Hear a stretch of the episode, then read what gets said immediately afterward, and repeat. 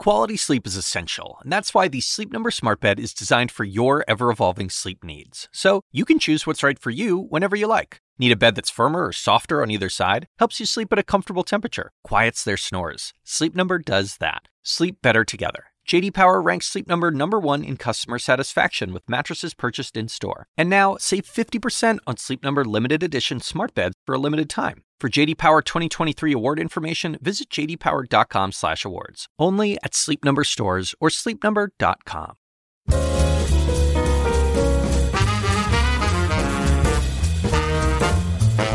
And now, from the University of Chicago Institute of Politics and CNN, The Axe Files, with your host, David Axelrod.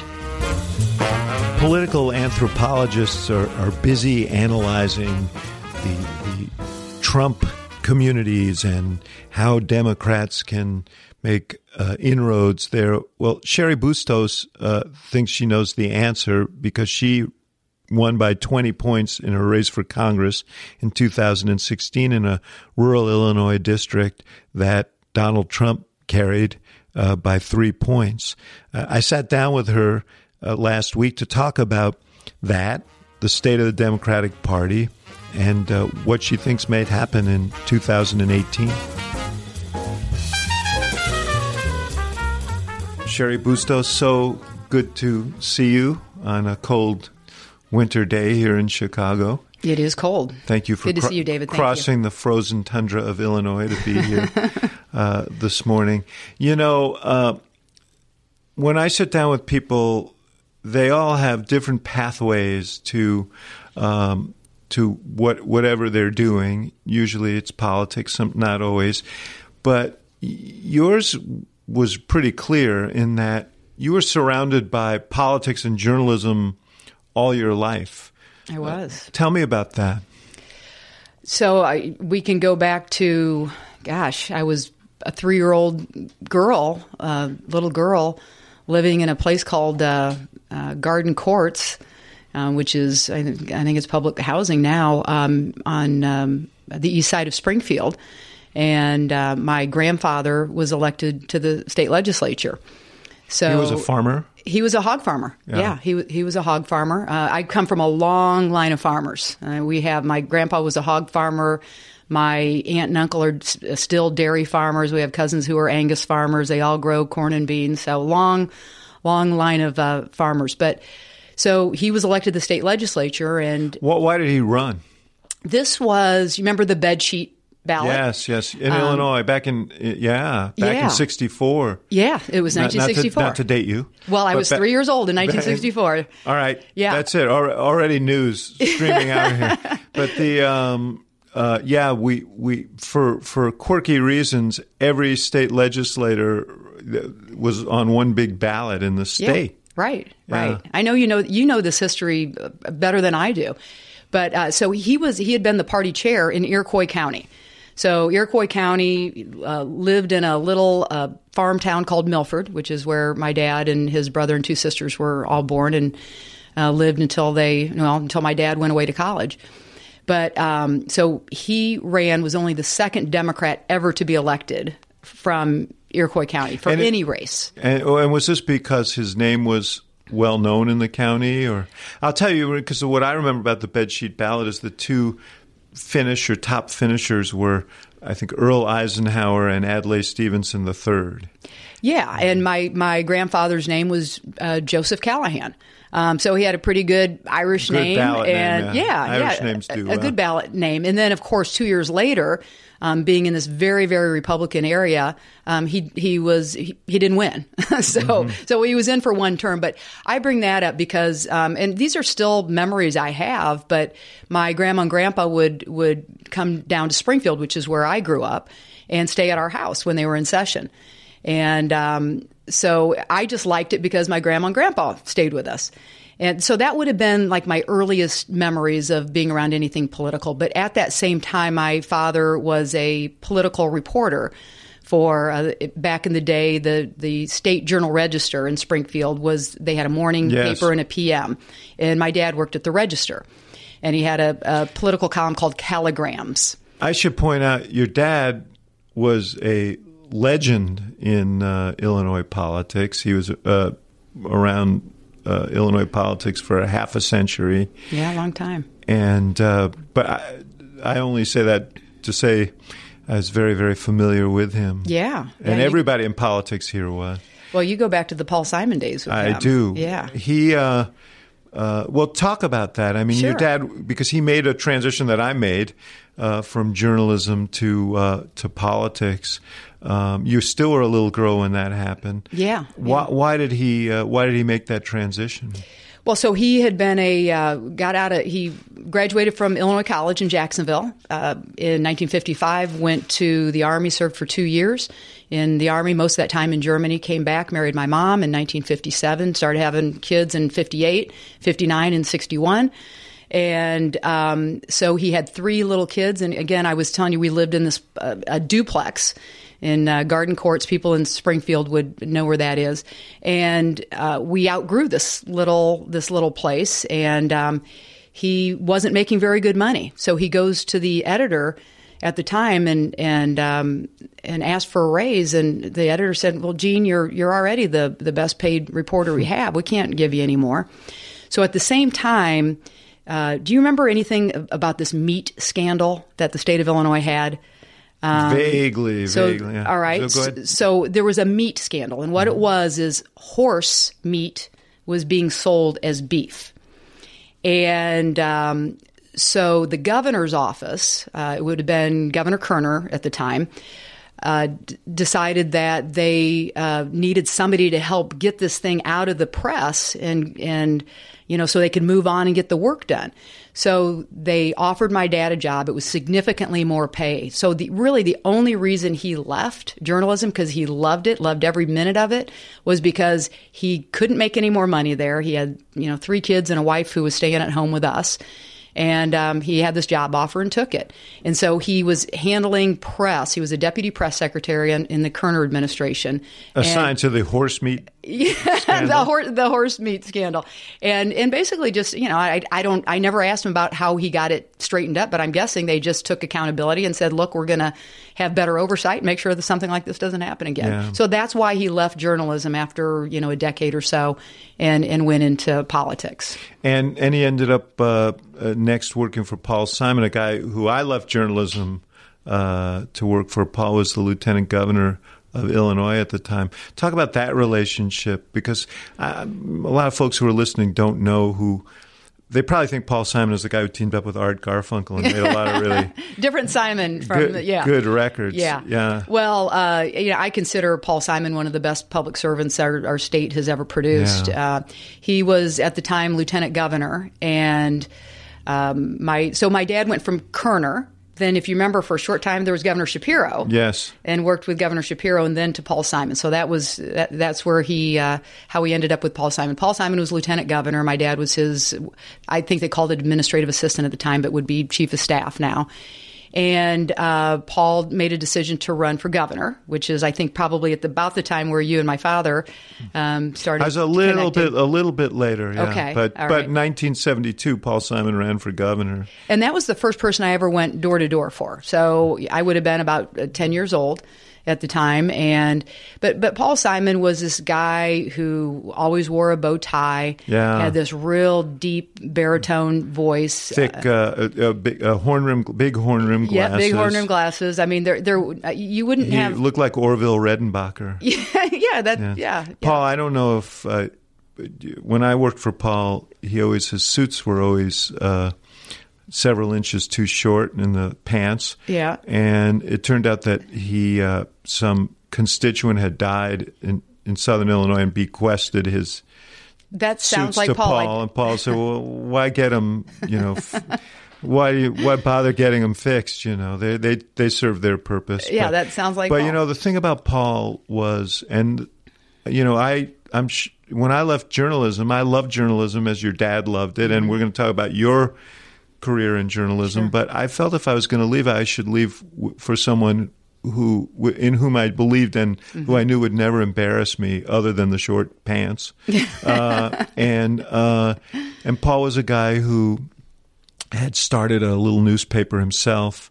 Uh, or bought one in Southern Illinois, used it to crusade against corruption down there. Yeah. Uh, ran for office for that reason because nobody else would. Got elected in his mid 20s and went to the legislature and fought for political reform and fought for civil rights, which wasn't easy in Southern Yeah. Illinois. Uh, he was uh, he was an exemplary public servant, really was. He he was for his entire career. So, uh, he, he would go on not to win uh, that that race for governor. Yes, uh, it was not to win because he supported an income tax. because he was honest with the with the voters, and, And, it was yeah. it was something that was needed. Right. And uh, but his his candor um, led to his defeat. And uh, my dad would always say too that uh, in this Democratic primary it was against Dan Walker, that. Um, you know, Dan Walker uh, would would criticize Paul, and Paul didn't want to hit back, and um, and so he ends up losing. And I still remember Dan Walker ended up in the penitentiary, and Paul ended up in the U.S. Senate, so it all worked out. But you know, so I, I remember waking up that next morning. We would always stay up really late on election night and thinking, "Oh my gosh, my dad's out of a job. What are we going to do?" I mean, I was like really worried about this. Yeah. Um, and then he would go on to. He had a short stint in city government, working for one of the city commissioners uh, for less than a year, and then went to work with Alan Dixon, who at the time was state treasurer, then became secretary of state, and then U.S. senator. U.S. senator. Yeah. And what did what did being around all of this uh, do for for you? What what did you what did you take in from being surrounded by all of this? Well, so um, probably one other thing to mention about Paul Simon, and, and I hope your listeners can get a feel for just what a tremendous guy this was. But after he lost, he got a job out at Harvard to teach. So he took his wife, Jean, um, who he had served in the state legislature with and, Right. and had married her, and they had two kids at the time, Martin and Sheila. Sheila, who would go on to be our lieutenant governor in our state, but at the time they were little. And they move out to um, Massachusetts, and uh, Paul teaches, and the kids enroll in school. He decides after one semester he wants to come back to Illinois. Well, but he doesn't want to take his kids out of school. So Paul ends up living with us. Um, in our at that point we had moved after uh, that that duplex. When my dad started making a little more money, we live in a in a very modest house on in uh, off of West Jefferson in Springfield, and uh, so Paul lived with us for about a half a year.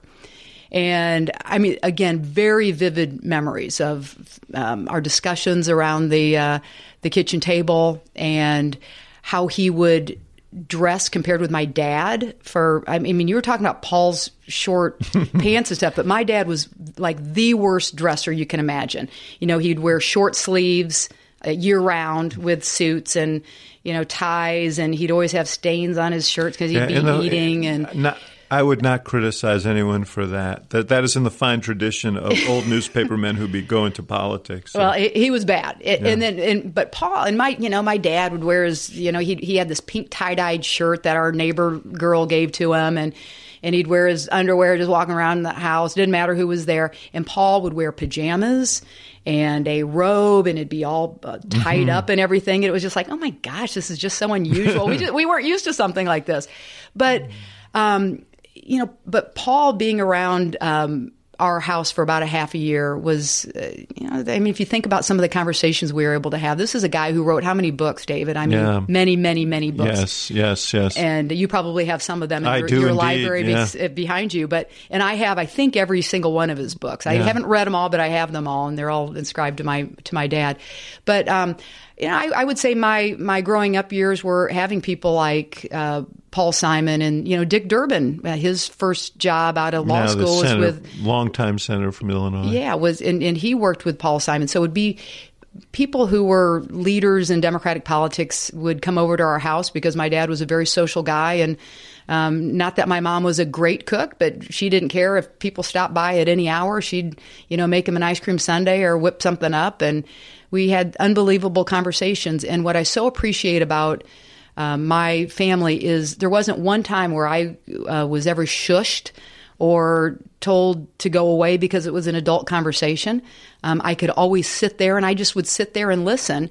And really, my only role would be my dad would say, "Can you get us a bud out of the out of the fridge?" and I'd go and get the bud and Budweiser, and the, while the door was open, I'd take a quick little sip and probably not for the, Paul Simon though. no, he was a Pepsi drinker. You yeah, remember that? I yeah. Sure do. Oh no, he never drank yeah. any beer, but my dad was a beer drinker. I, I always remember traveling with Paul when I, I managed his campaign for the Senate in in in in '84 with David Wilhelm. He and I ran the campaign together, and we'd be on the road, and Paul would say, "Dave." Can you? I think I need a Pepsi Cola. Can you get me one of those?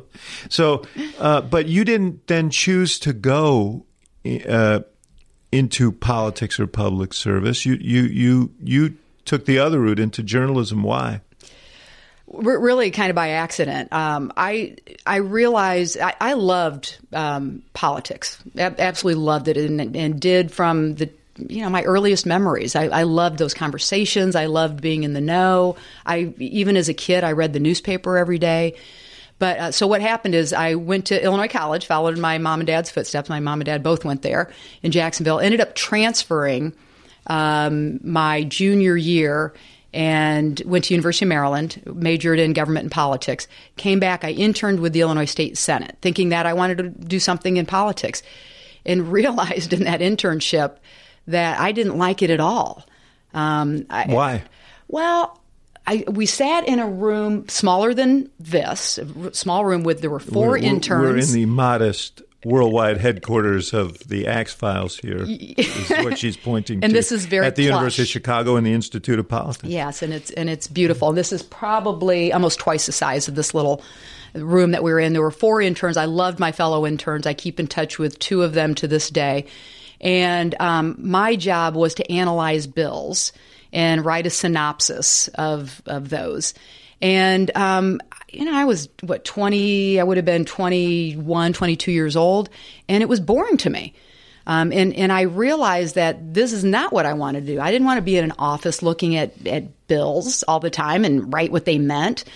And um, so, you sound like the president. Anyway, go ahead. oh my God! I digress. I hope um, President Obama. but uh, no, I just. But at that age, it was like it did not at all interest me. So literally, somebody says in passing to me, "You ask so many questions, you ought to be a reporter."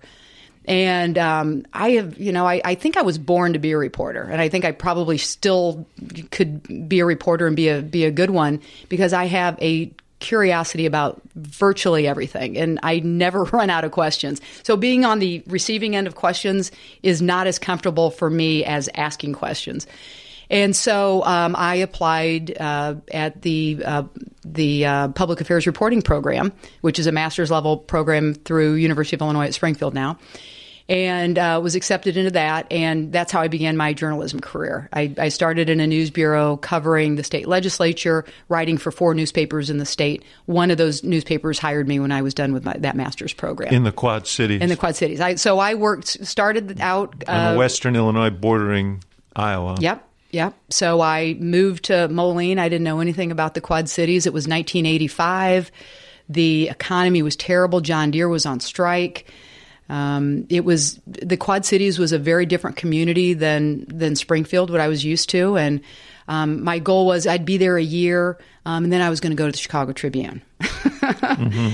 Well, uh, you know, six months later, I I'm on the cop beat. That was my first my first beat at the paper. And um, I meet this guy um, named Gerry Bustos. It was a third shift party, and so all that means is you know, the cops get off at eight o'clock in the morning. They work the midnight to eight shift, and at the time, I worked. Uh, let's see, five p.m. to 1.30 a.m. Yeah, that was pretty much the shift I had when I started at the Tribune. Yeah. Did you? What you? What was your first beat? That was it. You were, Night you were on police. the cop beat. Yeah, great beat, isn't it? Because well, cops are notoriously tough to get you know they, they don't trust you and and so how do you get them to trust you well so the other thing is that it uh, you know i mean it exposed me to sides of life that i just never had seen before yeah. Yeah. you know often tragic mm-hmm. but uh, also you saw great heroism mm-hmm. um, and it was a real education now i but there was that problem that the the end of the workday was you didn't want to like go home and go to sleep at the end of your workday because you don't want to start winding down while you're at work.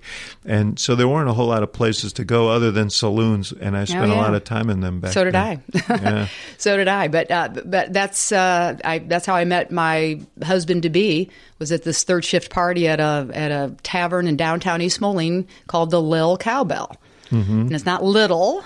So I'm not.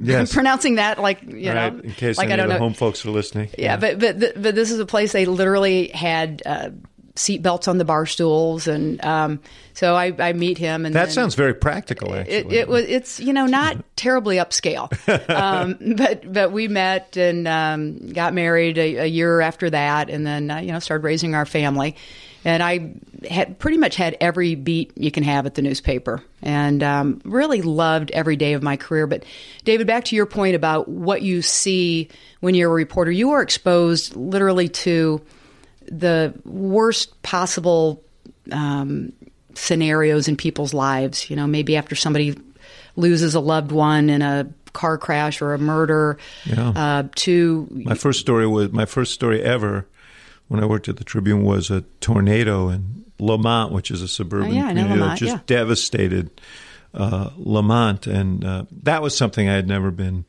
uh, exposed to. And you know, people's lives were some Oh, yeah. were lost, but lot their lives were roiled by this in a way you you know I couldn't have imagined. yeah, I mean, it, it is literally exposure to people in the best of time, their best of times in their lives, and the worst of times in their lives, and you know, meeting everyone again from you know uh, accused or or convicted murderers to uh, presidential candidates, and being um, a newspaper in eastern Iowa. I always lived in Illinois.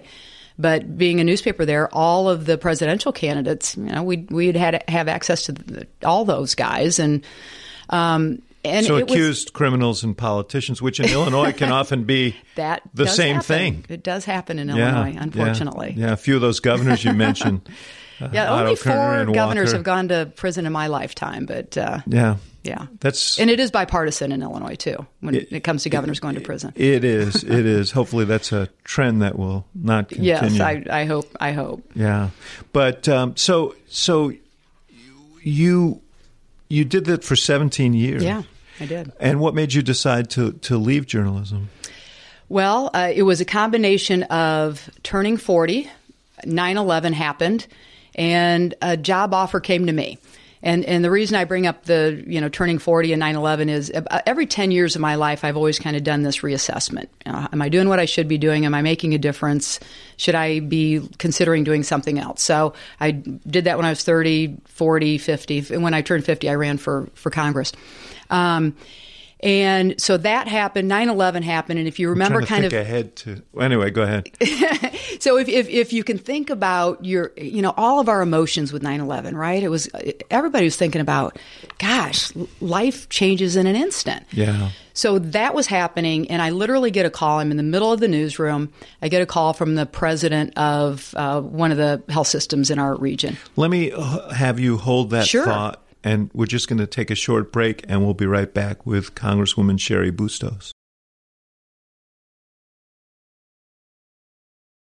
So you were telling me about the offer that came in Yeah, so I get healthcare. I get a call from the president of this health system and says, um, you know, we have a new CEO. We would like to hire you to be our director of communications. And I immediately said, no, thank you.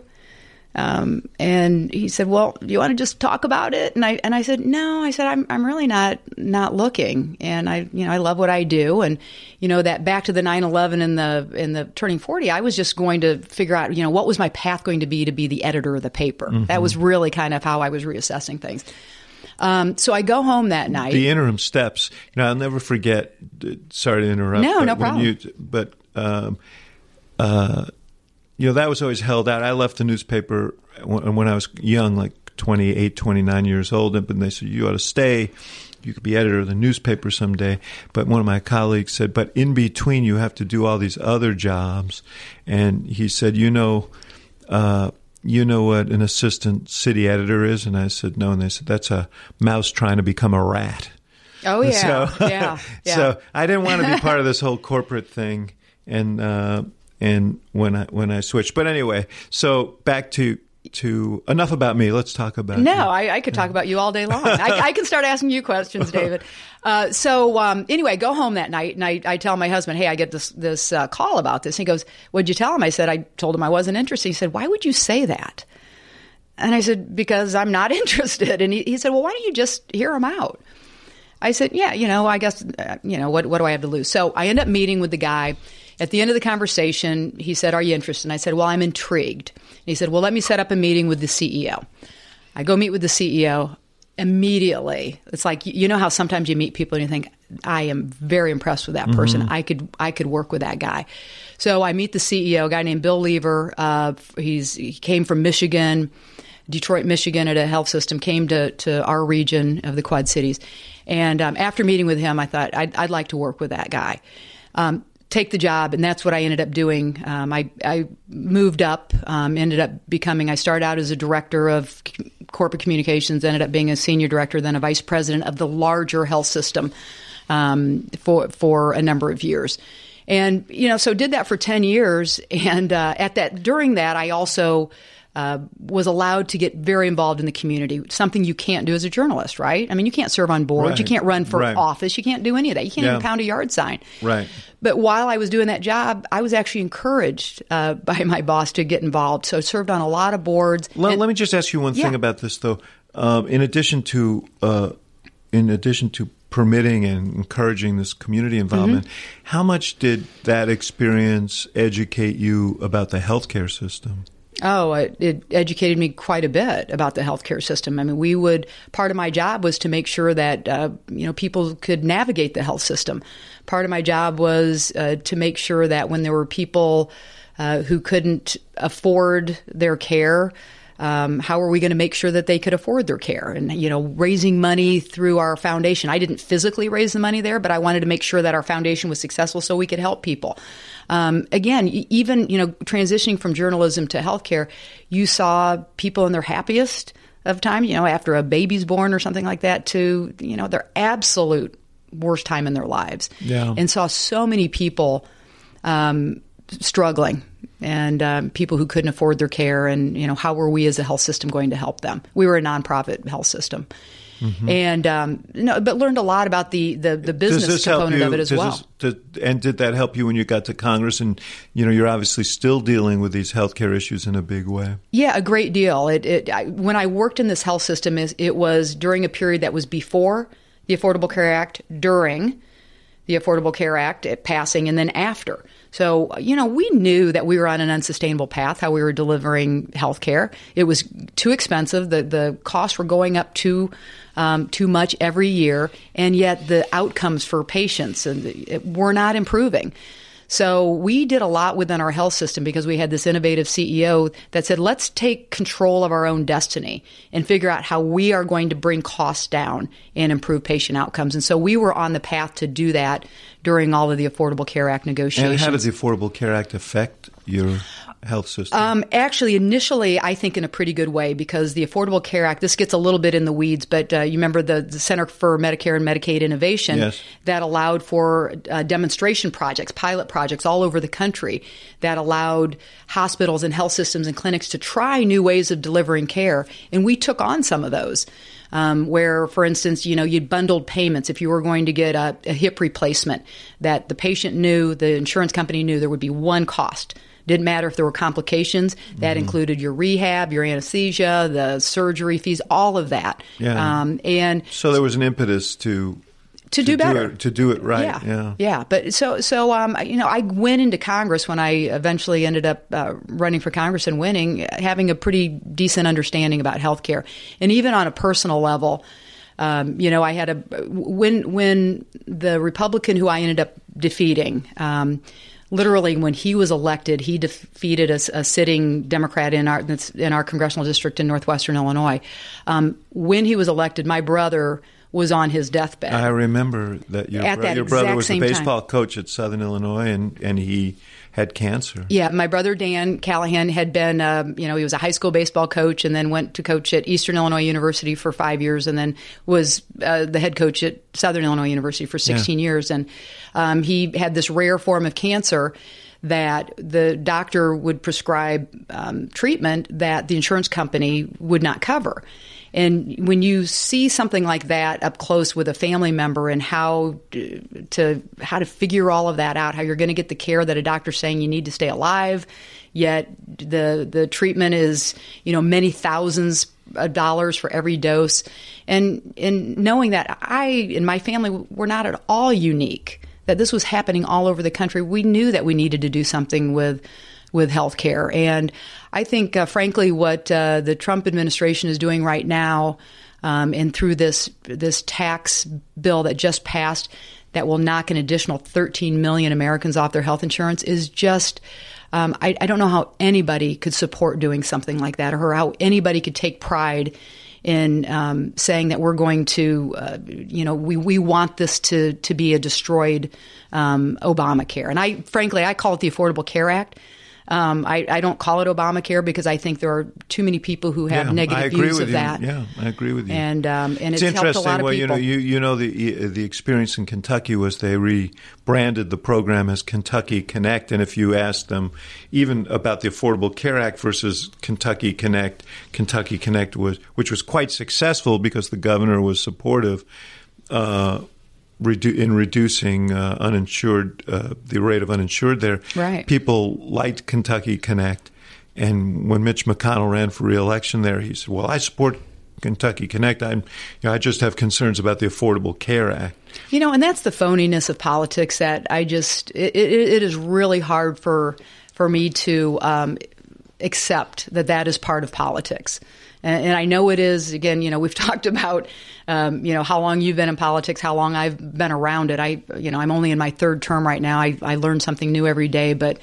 Um, that kind of talk that the person who's saying it knows it's phony as it's coming out of its mouth, out of his mouth, is just you know I think it's a disturbing element of politics. You must be disturbed quite a bit in Washington. I, I am. I am. and, and, you know, but I have hope. I, I really do. We're sitting here and, you know, the start of 2018 and um, I, I have a lot of hope. There's great candidates running for Congress all over this country. And um, I'm I'm my political role at the Democratic Congressional Campaign Committee is I'm chair of Heartland Engagement. So I'm working with all of the the candidates um, in the Midwest who are running in these tougher districts and kind of the, some of the Trump land. And I'm very, very encouraged by a number of the candidates who are running. And, and I think we've got a really good shot at, at picking up a number of seats. I, I want to talk about that. Uh, before I do, though, I, I, we missed sort of a big stage in your life, which is the decision to run for public office in the first place, because you were a, you were a city council member in East Moline before you ran for Congress. What made you decide, having not gone the political route and deciding that wasn't for you, becoming a journalist, going into the healthcare field, what brought you back to to actually running for public office? Well, running for, for city council. Uh, East Moline is a town of 21,000 people. I, I ran in one ward um, where there are seven seats, so I literally represented only 3,000 people. So, you know, not, not this huge base of uh, you know, our constituency. Mm-hmm. But the reason I decided to do that is, is the same reason why a lot of women – run is I was asked. It is not something that just popped in my head. I, I literally, when I was a journalist and then even going into healthcare, I had no plans on the horizon to run for office. It was not something I thought I would ever do. But um, I was asked. It was an open seat, and um, actually, what went through my head, I had covered the city for about five years. That was one of my one of my beats, and um, I, my first thought was, I think I could do better than a lot of the council members I've covered over the years. And um, so made the decision that I, I, wanted to run and make a difference in you know that little part of the uh, the, the city of East Moline. It was a three way primary. I ended up winning, and um, lots of TV, I bet. Uh, zero TV, but I, but you know, I you know what was interesting though is you know I I have a journalism background and a public relations communications background, so I I ran a and I and I raised a decent amount of money, um, more money than anybody running for alderman ever had. So I had this, um, you know, my literature was, you know, it had full color, uh, wasn't black and white, it wasn't like you know Xeroxed or anything. It was it was very professional looking. Um, I actually had billboards because I knew the guy who ran the billboard company, and he, he said if I if I pay for the the what's going to be posted, he'd give me he'd give me time. It'd be an in kind contribution. The local government is I always think it's the most vital level of government because you're closest to people and like when you represent 3000 people they all know you they know where you live they see you in the grocery store they see you at ball games they I loved and they, it. and they let you know exactly what's on their Yes, mind. they do. Um, you know, anything from calls about a pothole right in front of their driveway that needed to be filled to a, I remember a neighbor walking down the street in the middle of the summer waving her water bill and saying that she was going to go to the press if I didn't take care of this. And I mean, it, it, uh, from a stop sign or wh- whatever it is, I, but I absolutely loved it. And, um, you know, I was raised, um, and if you talk to anybody who ever knew my father, um, you know, we were raised to you return every phone call Yeah. and you, re- you return I it the day remember you that. get it. I remember that, Um, And, you know, that hi- his time was before emails and all of that. But, um, you know, so my philosophy, and if you ask anybody who works in our, um, whether it be our political or our governmental office, we return every phone call we get, we respond to every email. And so, um, I was easily reelected uh, for a second term, but um, and I think it was based more than anything on if I got a call, I took care of it. I had a great relationship with most of the city department heads, so especially the guy who would uh, fill potholes and uh, do that kind of thing. So I could literally call the guy um, who was in charge of uh, maintenance services, and he'd go out within an hour of me calling him and fill a pothole. And it made me look really good, and I have deep appreciation. and does that for- translate as as a member of Congress? I mean, are there did, did you lo- learn habits there that have been useful to you? Yeah, I mean, I it, we have the same philosophy as you know. I, I think there's I think there's three things and that you need to do to be a good public servant, and I and I don't think it's um, a heck of a lot more complicated than that. But number one, you better work hard. Um, you know, in, in in our case, as a member of Congress, I make one hundred and seventy four thousand dollars a year. Maybe some people who are listening to this might think, okay, that well, that's nothing. But people who I represent, where the average household income is forty five thousand dollars, I'm making darn good money. So I better work hard for it because it's their dollars, it's their tax dollars that are paying my salary. Number two, um, if you have a fight on your hands, you better fight, and uh, you better fight hard. And number three, um, you better get results. And it doesn't matter that I'm in the minority party, that we have a 24 vote deficit in Congress. It doesn't matter. Um, the expectation is that, that as a member of Congress representing the 700,000 people in the 14 counties that I represent in central and western and northern Illinois, that I get something done.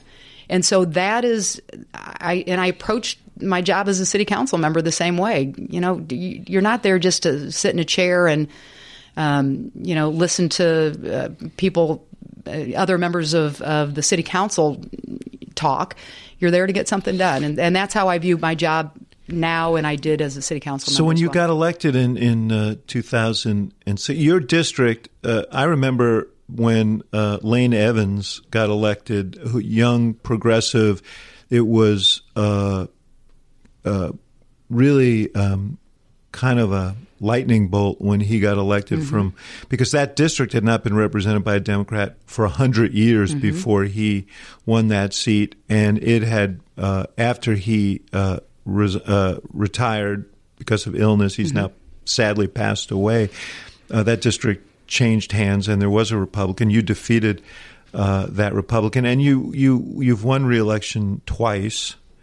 Uh, and you won last time uh, as uh, President Trump was carrying the district. So now everybody you makes pilgrimages to the Quad Cities to say what is the magic elixir that allowed you to win by what twenty points in a district that Trump had won, and and what is that formula?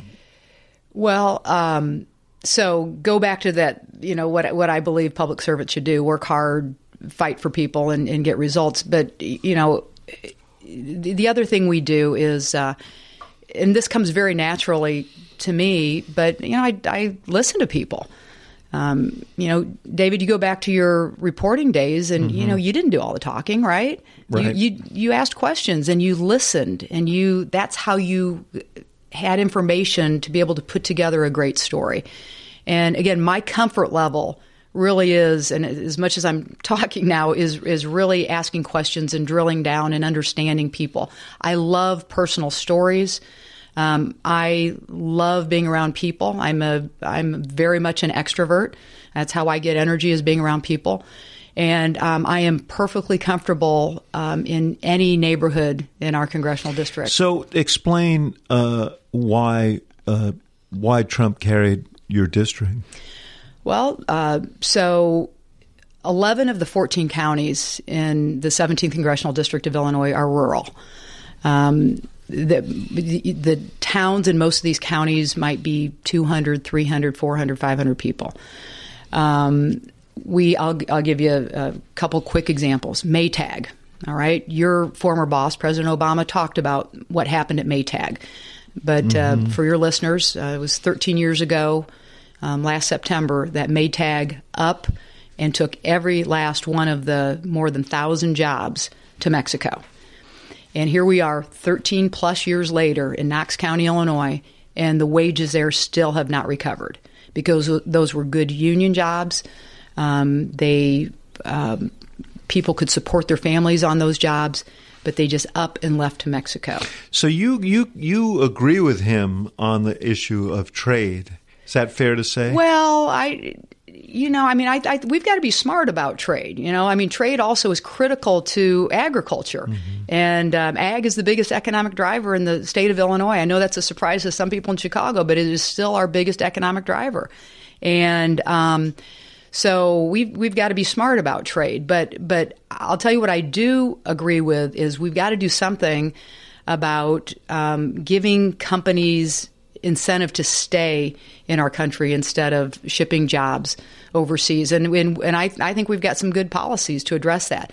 But but the Maytag example was just one. We had another one in Stephenson County, which is in the northern part, during my first campaign. Uh, Bain Capital had bought a company called Sensata. Um, decided to take every one of those jobs that were good paying jobs where people could support their families, send all those over to, to China. And, you know, you've got people who are, are training their replacements. You know, the Chinese workers would come over and they would they would have to train their replacements. I became very close with a lot of the people who lost their jobs, and I still keep in touch with them. I mean, they're heartbreaking. And then, you know, in, in my first term after I was elected, there was another company in Jo Daviess County, which is uh, in a town called Hanover, that sent uh, a company called Robertshaw. They had almost a 0% defect rate on these little um, valves that they would make to regulate water in, in dishwashers. And uh, a nearly 0% defect rate, and yet all of those jobs got sent over to Mexico. So, why did President Trump win? And why did Hillary Clinton not do well in a district like mine? Because people who have gone through that, whether it's their own family or their neighbors or their entire community, um, who are making half what they were um, before those jobs went away, uh, they're hurting. And they, in some cases, have to work two or three jobs. Um, they, you know, they can't buy new F 150 trucks or Silverados like they used to um, every four or five years. Um, and, and they're hurting. And, and how you find out that people are hurting is you go where they are. Um, I don't like to just go to Democratic Party functions. I um, I go to supermarkets on Saturday. We actually call it Supermarket Saturdays, where um, I have zero agenda other than to walk up and down the aisles and introduce myself and say, What's on your mind? What do you want me to know? I'm going to be heading back out to Washington on Monday. What do you want me to work on? What's concerning to you? We got to take a short break. We'll be right back with Cheri Bustos. This issue of listening, do you feel that uh, the Clinton campaign, Hillary Clinton, and the Democratic Party generally did a poor job of that in 2016? Do you think that the messaging of the Democratic Party did not speak to your constituents? No, I, I, don't think that a lot of people felt like they were listened to. Um, you know, I'm one of only 12 Democrats in all of Congress serving in a district that Donald Trump won in. And yet, if we're going, if Democrats are going to win back the majority, we've got to figure out how we're going to do well in these districts. And I think part of it is it is going to where people are. Don't just go to you know the Democratic fish fry on a Friday night during Lent.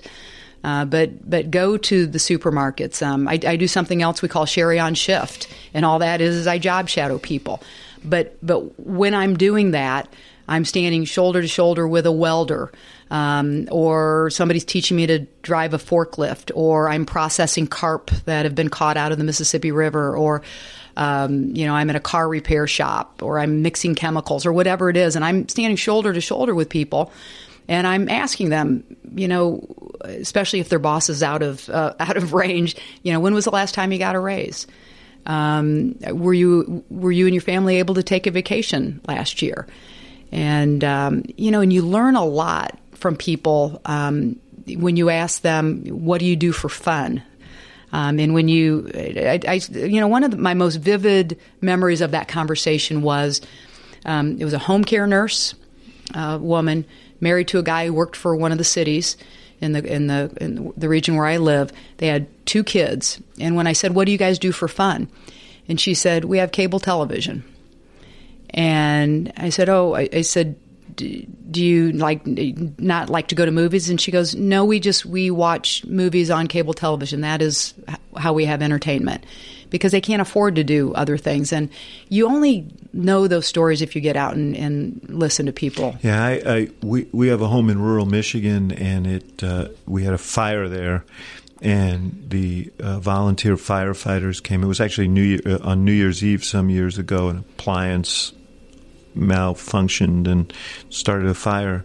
And uh, these guys charged into this building and they struck the fire and saved our home. And I said afterwards, so you guys just volunteer to do this? And I said, no, they, we get eight dollars an hour, and that you know, then we can take our family out to dinner once in a while with yeah. that. And it was striking. Yeah. You know, it yeah. was striking. And and um, but there are, there are so many stories. What about culturally? What about the cultural? Gulf, this sense that, that there's this sort of metropolitan mm-hmm. elite that kind of look down on uh, small towns in rural America. That Trump seemed to tap into this whole point of not just that the system was rigged, which is what you're talking to on the economy, mm-hmm. but that you're disrespected. Well, it, it, they don't want. Uh, people coming in and talking about social issues all the time either. Um, that's that's a part of the the component here. They um, w- what I was hearing when I do our supermarket Saturdays um, was um, jobs in the economy. That's I mean, they wanted us to focus on what are we going to do to improve their lives.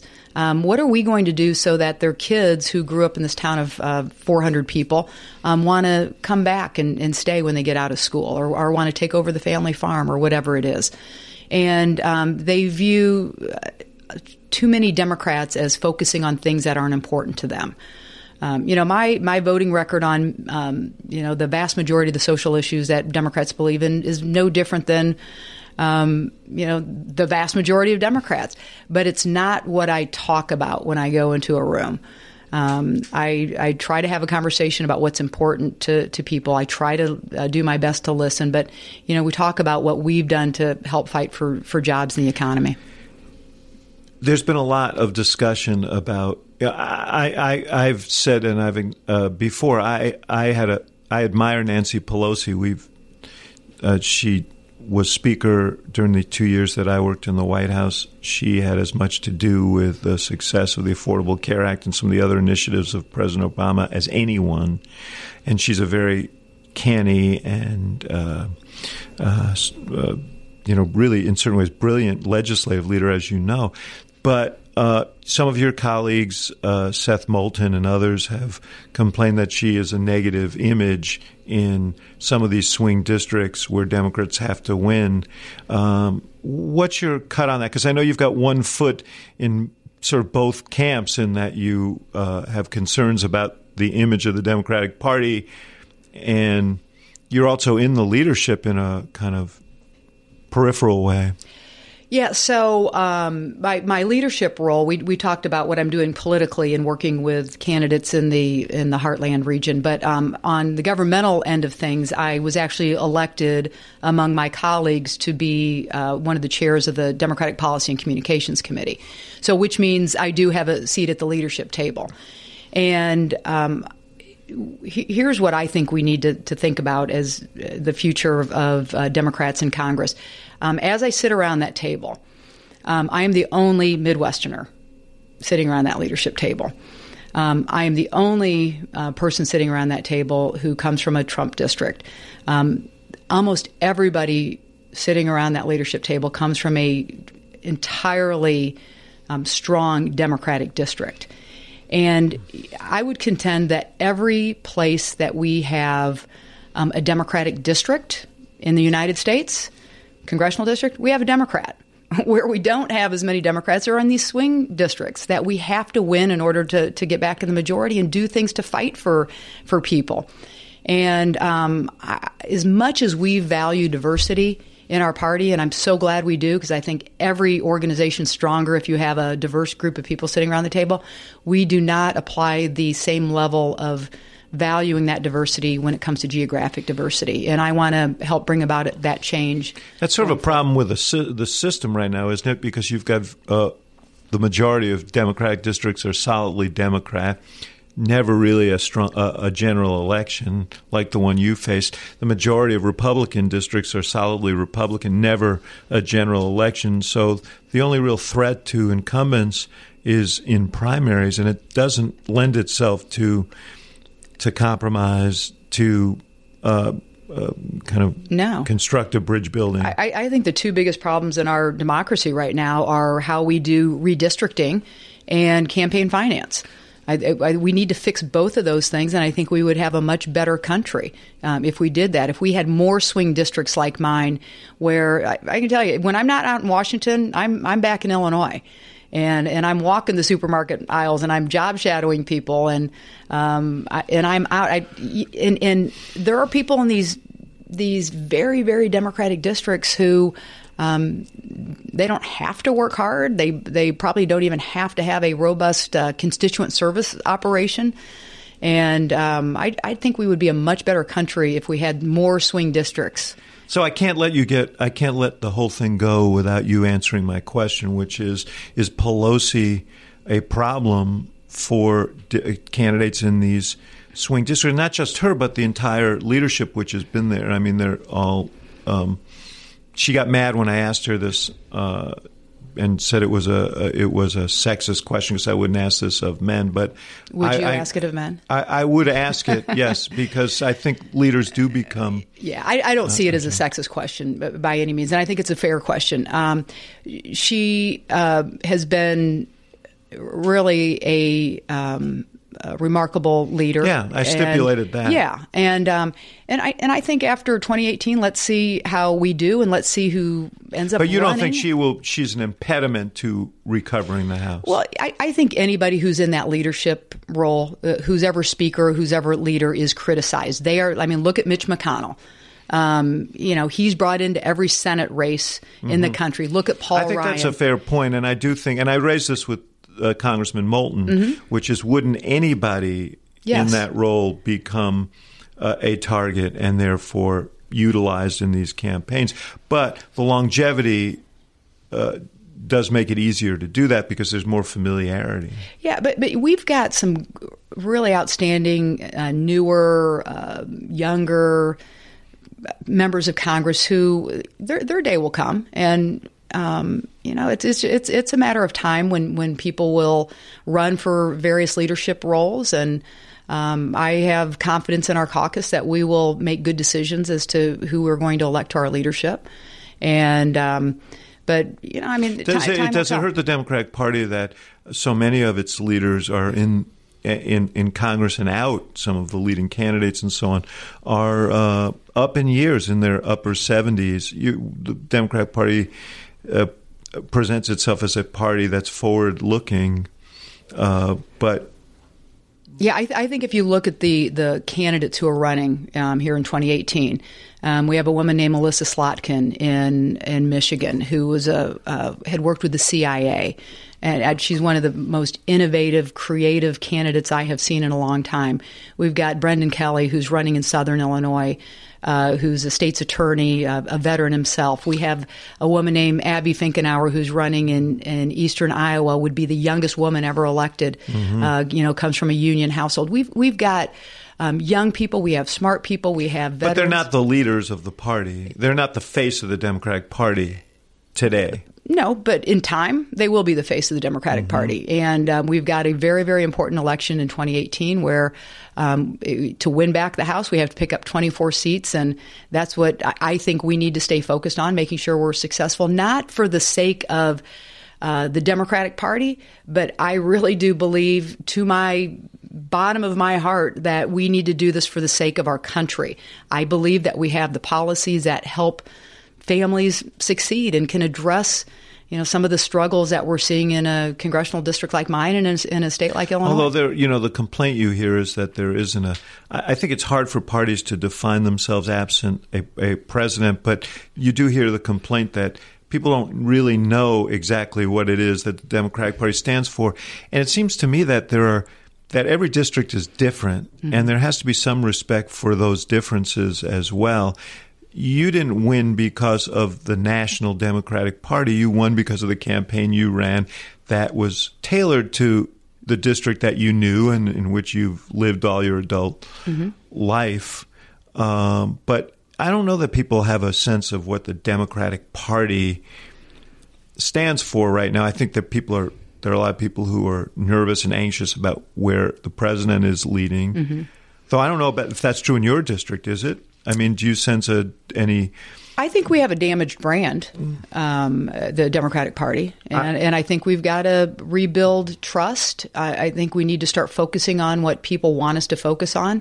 I think we need to stop going down all of these um, diversionary routes that uh, President Trump uh, leads us down, and we just need to stay focused on people and families and what is going to help them have hope for their own futures, whether they live in rural, uh, the rural Midwest or whether they live in one of the coastal uh, bigger cities. And I, I, believe that we have the right policies. We have to keep talking about that. And, you know, the, the impeachment vote that we had to take um, a couple weeks ago, I, I think was a terrible plan to do that. And I, I, expressed that, that, to um, Al Green, who was the one who forced us to vote on that. I was very disappointed. Congressman from Texas. Yeah, I was very disappointed that um, it got to the point where we had to vote on um, impeaching the president at a time where we've got an investigation going on that's continuing.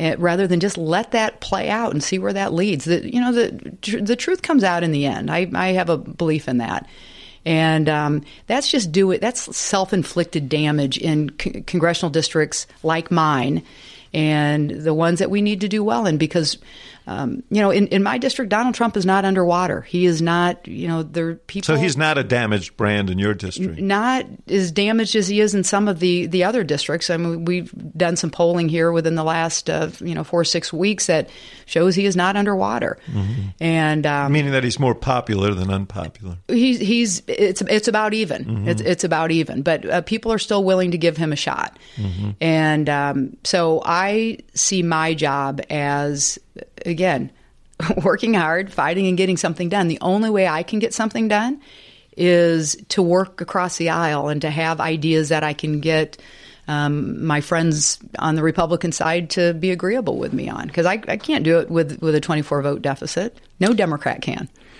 This is a random question that I should have asked you earlier when mm-hmm. you mentioned that your uh, your husband spent a career in law enforcement. Um, how do you feel about those issues, uh, which have been very, very divisive? These issues about police community relations uh, that have boiled over in so many places, including Chicago. And what perspective do you bring, uh, given your personal relationships? Yeah, I, I um, believe when you look at police officers, they're no different than um, any other profession in that there are good police officers and there are bad ones. Um, there are people who are, um, you know, are Democrats, and there are people who are Republicans in law enforcement. There are, um, you know, criminals who are in law enforcement, and there are exemplary people. And you know, it's just like in politics or in business or anything else. Um, we've got to make sure that we are addressing the problems and uh, some of the perceived problems, especially in the minority communities. Um, but what I, I don't do, nor would I do, um, and it actually leaves a very bad feeling with me, is when people generalize that all cops are bad. um, or that um, you know that that there can't be a positive relationship between the minority community and the law enforcement community. My husband um, is and I have both been members of the NAACP way before I was in Congress um, or in, on the city council, and way before he was sheriff of Rock Island County, Illinois um, because we believe in making sure that um, you know we have good relationships with you know all parts of our community. I just I just don't like these broad brushes that are are painted on um, people or professions. And it, it's just like as a, as a politician, what is Congress has a are we at single digit approval yeah, you're rating? not doing well. Um, you're slightly above the temperature in Chicago, but the temperature in Chicago is about zero. well, you know, and so where, where people feel like um, because you're an elected official or because you're a member of Congress that you're a bad person or you're corrupt or whatever it is. Um, what what I said at a luncheon in um, in Galesburg, Illinois, yesterday is a guy came in, a Republican came in to the to our luncheon and said that he supported me and he voted for me, and I was one of the few Democrats he would support or had supported. And um, but I was helpful to him on a, on an issue. And um, so I, I thanked him. I said, you know, I, I really appreciate you coming into this group and saying something like that and, and uh, sharing a compliment because while um, I don't think I'm any better than anybody just because of the job that I have, um, I also don't think I'm any worse than anybody. And then when people feel like they can beat up on whether it's you know politicians or uh, whether it's police officers or anything, I just think you know let's just take a look at the um, the person. Let's take a look at um, you know what we can do to make things better, and that's really kind of Not my approach to it. That we're the political environment that's been created right now. It's difficult, difficult environment. One other issue that surfaced is uh, in a big way lately is sexual harassment Mm-hmm. and worse. Um, some members of your caucus and uh, and of the Congress have had to leave uh, as a result of it. We've seen it across many different uh, realms. Um, what's your view of all of that? And, and um, it seems like a, a, positive moment in the sense that behaviors that weren't permissive, per, uh, that weren't uh, proscribed before uh, are now, and that you know there's a greater awareness of this. On the other hand, there's um, it, it seems like there's a kind of frenzy about it. You saw a colleague of yours across the rotunda, Al Franken, left uh, rather than waiting mm-hmm. to have a hearing because there was such a rush to force him out. Um, how, where's this all going? We need to have a system in place to to be able to um, process this in a way that makes sense. I mean, we can't just keep doing these one offs and and all of that. But was he treated fairly? You think? you know, it was his decision to to resign, and I know there were you know many of uh, his that's colleagues. like saying there there were thirty colleagues behind him on the uh, and he was standing on the precipice, and they were pushing. So you could say it was his decision, but he had a lot of encouragement to leap so I, I, want to make sure that I'm getting this right, but I believe there were 13 women who had come forward by the time. He, I don't know what the numbers were, but I mean, you know, he he. Yeah. I'm not defending his behavior, yeah. and you know, he you know he was headed to the ethics committee, probably yeah. belonged there. But I but I do think it was his decision. I mean, he could have you know he could have stayed, but but I think we need to make sure that we have a system in place. So if there are accusers, um, there's a process to go through. Um, there are proper hearings or you know what the so-called due process that that everybody's talking about. Um, but frankly, I, you know, back to the approval rating of Congress, I think we should be better than um, think that any of any kind of sexual harassment is okay. Mm-hmm. Uh, you know, I've, I've worked in the private sector my entire life until um, until this job in Congress, and um, I there, there's not one job that I had either you know as a kid um, or you know up until now being in Congress where I haven't seen this. And I, I think I, I, I, choose to look at this in a positive way. Let's hope that this is, um, you know, a wake up call that yeah, this isn't well, okay in the workplace. Yeah, well, that certainly should be that. Yeah. So, for uh, let me just finish up by asking you about your future. You you considered a race for governor of Illinois this year. You didn't do it. Uh, why not? Well, the path to success for me was very, very narrow. And um, while you know, I'm not, I'm not afraid of of uh, taking a chance. Um, has to be a reasonable. Yeah, it has to be reasonable, and um, it, it, frankly, it got down to money. Um, mm-hmm. I, I, I knew exactly what I would have to raise uh, to be able to be successful in a Democratic primary. And a lot it, of zeros there. A lot of zeros, and it would have been making calls nonstop. And you know, when you've got 102 counties and a very very large state, you've you got to be able to get out and and talk with people and let people know who you are. And I, I would have been raising money nonstop. And when you've got uh, you know people in the race who had um, access many to zeros. many zeros as, as, part of their personal wealth, which I, I do not have, then um, I it was it would have been a very so do you difficult see path. a race for higher office in your future? You know, I'd, I'd, I'd be open to it, but I, I, think in politics it is so much about timing. Um, you know, what what do people want? You know, my I, I'm what I would consider a very you know a reasonable um, Democrat. I, my, I don't have a, a, voting record that is far, far, far left.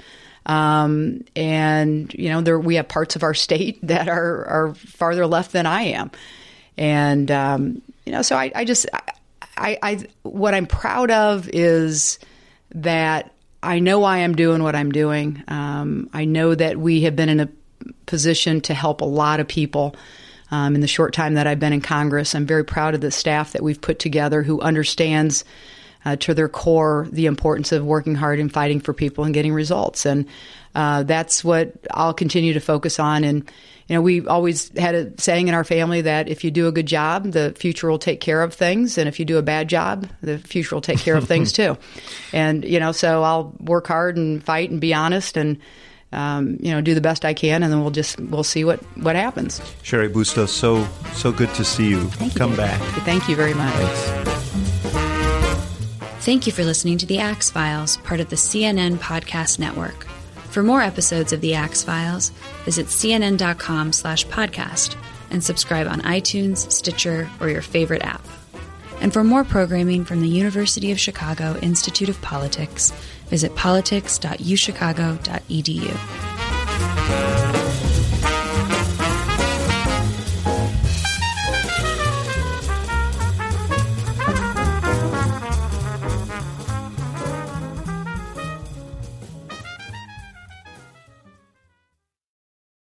Quality sleep is essential, and that's why the Sleep Number Smart Bed is designed for your ever evolving sleep needs. So you can choose what's right for you whenever you like. Need a bed that's firmer or softer on either side? Helps you sleep at a comfortable temperature, quiets their snores. Sleep Number does that. Sleep better together. JD Power ranks Sleep Number number 1 in customer satisfaction with mattresses purchased in-store. And now, save 50% on Sleep Number limited edition smart beds for a limited time. For JD Power 2023 award information, visit jdpower.com/awards. Only at Sleep Number stores or sleepnumber.com.